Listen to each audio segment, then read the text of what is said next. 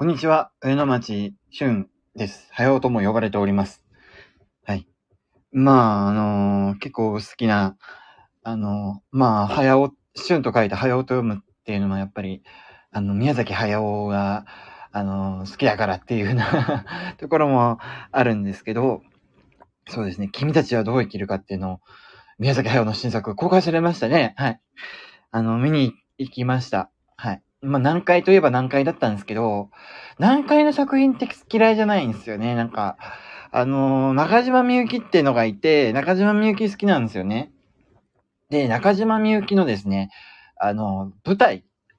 ていうのかな。まあ、コンサート、半分コンサート、半分舞台みたいな感じの、あのー、催し物があるんですよ。なんかもう、かれこれ、1989年からかな ?1989 年から、もう三十何年間かやってるような夜会っていう風な催し物があって、もうそこで散々難解なストーリーとか難解な演出っていうのを、あのまあ、散々見てきてはいるので、だから難解な物語っていうの結構好きなんですよ。なので今回の宮崎駿のあの、君たちはどう生きるかっていうのは結構いいなと思。あの、面白いなと思って、あの、見てました。うん。いや、なんか、結構置いてけぼりにされて、あのー、なんでしょう。全然つまんなかったとか言ったり、なんかブチ切れたりしてる人とかも結構いたんですけど、まあなんかわかんないってこともなんかいいんじゃないかなとか思ったりしますね。まあ、中島みゆきの場合はですね、あの、なんでしょう。まあわかんないんだけど、なんか中島みゆきの歌の力で、あの、強引に感動させられるみたいな感じの、あの、そういう親切な仕様があるから、まだ見、まあ見れるといえば見れるんですかね。まあ、でも、結構君たちはどう生きるか面白かったですけどね。な、なんでしょう？ところどころでなんか、あのー、主人公が、なんか、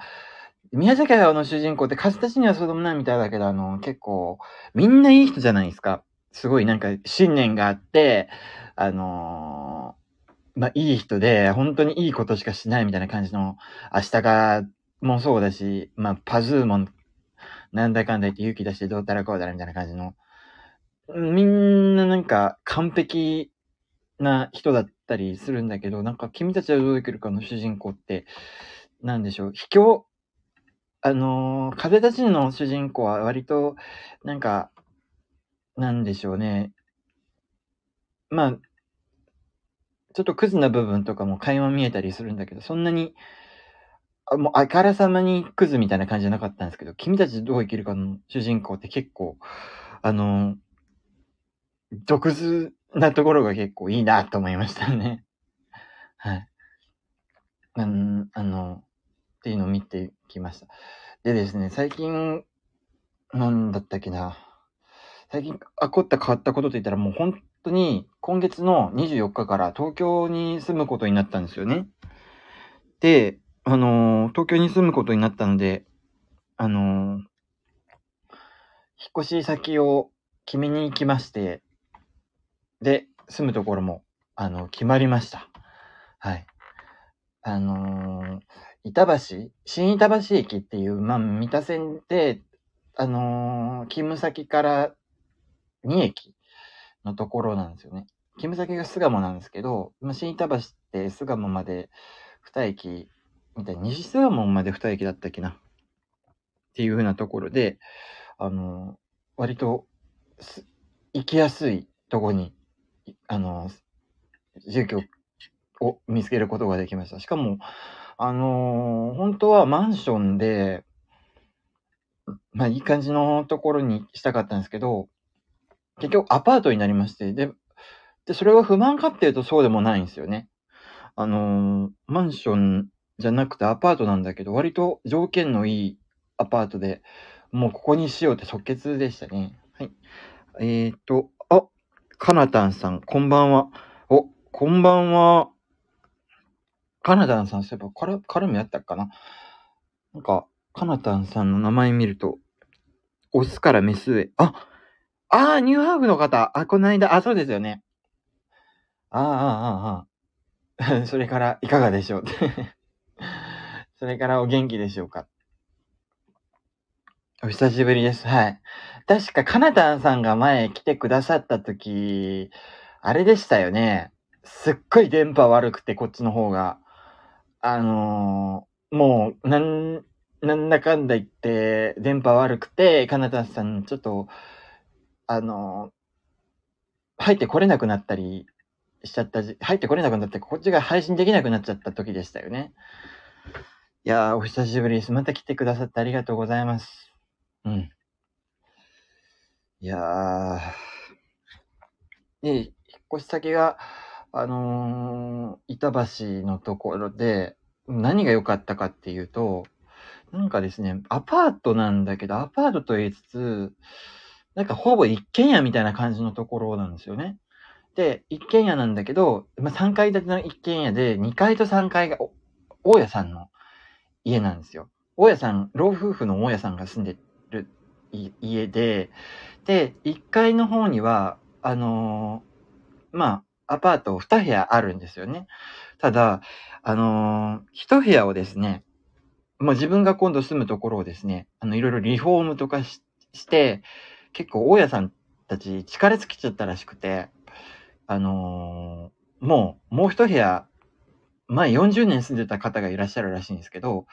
まあもういなくなっちゃった人なんですけど、40年他の人に貸した部屋をもうリフォームするのやめたらしくて、で、ここの部屋はもう空き部屋にして誰にも貸さないっていう風な感じにしたらしいので、1階のとこを自分が独占できるんですよ。まあ、隣に使えるわけじゃないんだけど。だから、あの、アパート囲むように庭みたいなものがある、あるんですけど、その庭っていうのをですね、全部自分で独占できるんですよ。うん。で、そこで洗濯物干したり、あとバーベキューしたり、あと花火したりとか、そういうことし放題みたいで、いや、庭独占っていいな、植物植えたりもできるなとか思ったりして、結構いい条件のところだなっていうふうに思いました。はい。あとは、まあ、大家さん会ってないからどんな人かわかんないんですけど、その大家さんとなるべく仲良くしておけば、なんか今、あの、2DK のところを借りたんですけど、まあ、一部屋にしか、あの、クーラーがついてなくて、そのクーラーをちょっと増やしてほしいみたいな要望とかも仲良くなればもしかしたら通るかもしれないよっていうふうなこと言われて、あ、いいなと思って、あの、ぜひ、あの、ここにしますっていうふうに言って、審査も通ったところです。はい。なので、いや、楽しみですね、本当に。うん。いや、なんか、どんな感じなんだろうな、今後。どうなるんだろうな。っていうふうな、あの、ワクワクする話でですね。うん。で、あとはなんか、まあ、新板橋の駅、まあ、激安スーパーとかが、どこにあるかよくわかんなくて、で、声優が好きなんですよ、声優、スーパーはですね。で、声優のスーパー、近くにある声優のスーパーとかちょっと見てみたら、まあ、チャリで20分ぐらいのとこにはある。徒歩で、まあ、10分圏内っていうわけにはいかなかったけれども、まあ、まあ、その都度、でっかい、あの、買い込んでいけばいいかなとか、ちょっと遠出して買い込んでいけばいいのかなとか思ったりしますね。うん。で、あとは、あのーなんだったっけな。あのー新居、ちょっとキッチンも、あのーめちゃくちゃ大家さんがリフォームを頑張ったらしくて、あのーまあ、8.2万、8.3万か、8.3万家賃のとこなんですけど、割とリフォーム頑張ってるらしくて、広さと、あと、設備の割には8.3万って結構安いなと思ったんですよね。で、あのー普通にお風呂とかも、まあ、築年数的に、あの、バランス釜でも全然おかしくないようなとこだったんだけど、お風呂も最新の、あのーめちゃくちゃいい感じの、あの、シャワーもついて、浴槽も綺麗でみたいな感じのお風呂になってて、で、トイレもですね、あのーウォシュレット好きなんですよね。で綺麗なトイレで。で、あと、キッチンもシステムキッチン。めちゃくちゃ綺麗で、広いキッチンなんですよね。で、料理するから、もう自分の中ですごい条件っていうのが、あの、細かくあって、あの、キッチンに関してはですね。まず、あの、コンロは二口っていう風なのがありまして、で、あとは、あと、コンロとシンクの間に、ちゃんとまな板を置いて、あの、野菜とかトントントンって切れるようなスペースが欲しいっていう、まあ、なるべく、あの、そういうふうな作業スペースみたいなのもあるキッチンだといいっていうふうな条件。あとは、あのー、引き出し、収納に関して、キッチンの収納に関して、あの、観音開きの、あの、収納スペースしかないようなとこってあるんだけど、結構使い勝手が悪いので、あの、引き出しがちゃんとあるような、あの、収納があるっていうふうなキッチンがいいっていうふうなところを言ってたんです。あとは、あの、冷蔵庫をちゃんとでっかいやつを置けるようなスペースがあるキッチンだとなおよしっていうふうに、あの、条件出してたんですけど、全部クリアっていうので、もう本当に理想的な家にあの、住めるんだなっていうふうに思ってます。まあ、ただ、あのー、住宅街の1階部分ってことで結構虫とか、その辺に関しては気をつけなきゃいけないかもしれないっていうふうなところはあるんですけど、まあ、そういう欠点っていうのを全部、あのー、もう乗り越えられるくらいの、あの、工条件の家だなっていうふうに思いました。はい。いや、もう本当に今の感じで満足。本当に。で、あの、引っ越しに合わせてですね、あの、冷蔵庫を、あの、買いました。冷蔵庫買いました。今まではハイセンスのあの、一人暮らし、あの、新生活セットみたいな感じのやつあるじゃないですか。なんか、あの、冷蔵庫、洗濯機、あと、電子レンジ、掃除機の4点セットで10万みたいな感じのやつを使ってたんですよ。で、全部ハイセンスで、なんか、ね、なん冷蔵庫も結構、あの、なん、なんでしょう。ドアの、あの、閉まりがなんか緩かったりとか、あとなかなか冷えなかったり、電力消費とかも結構激しかったりとか、そういうふうなものがあったんですけど、冷蔵庫に関してはいっぱいなんか物入るやつがいいなと思って、ちょっと家電量販店で、あの、三菱のですね、13万くらいの冷蔵庫買いました。で、めちゃくちゃでっかい。今、150何リットルしか入らない、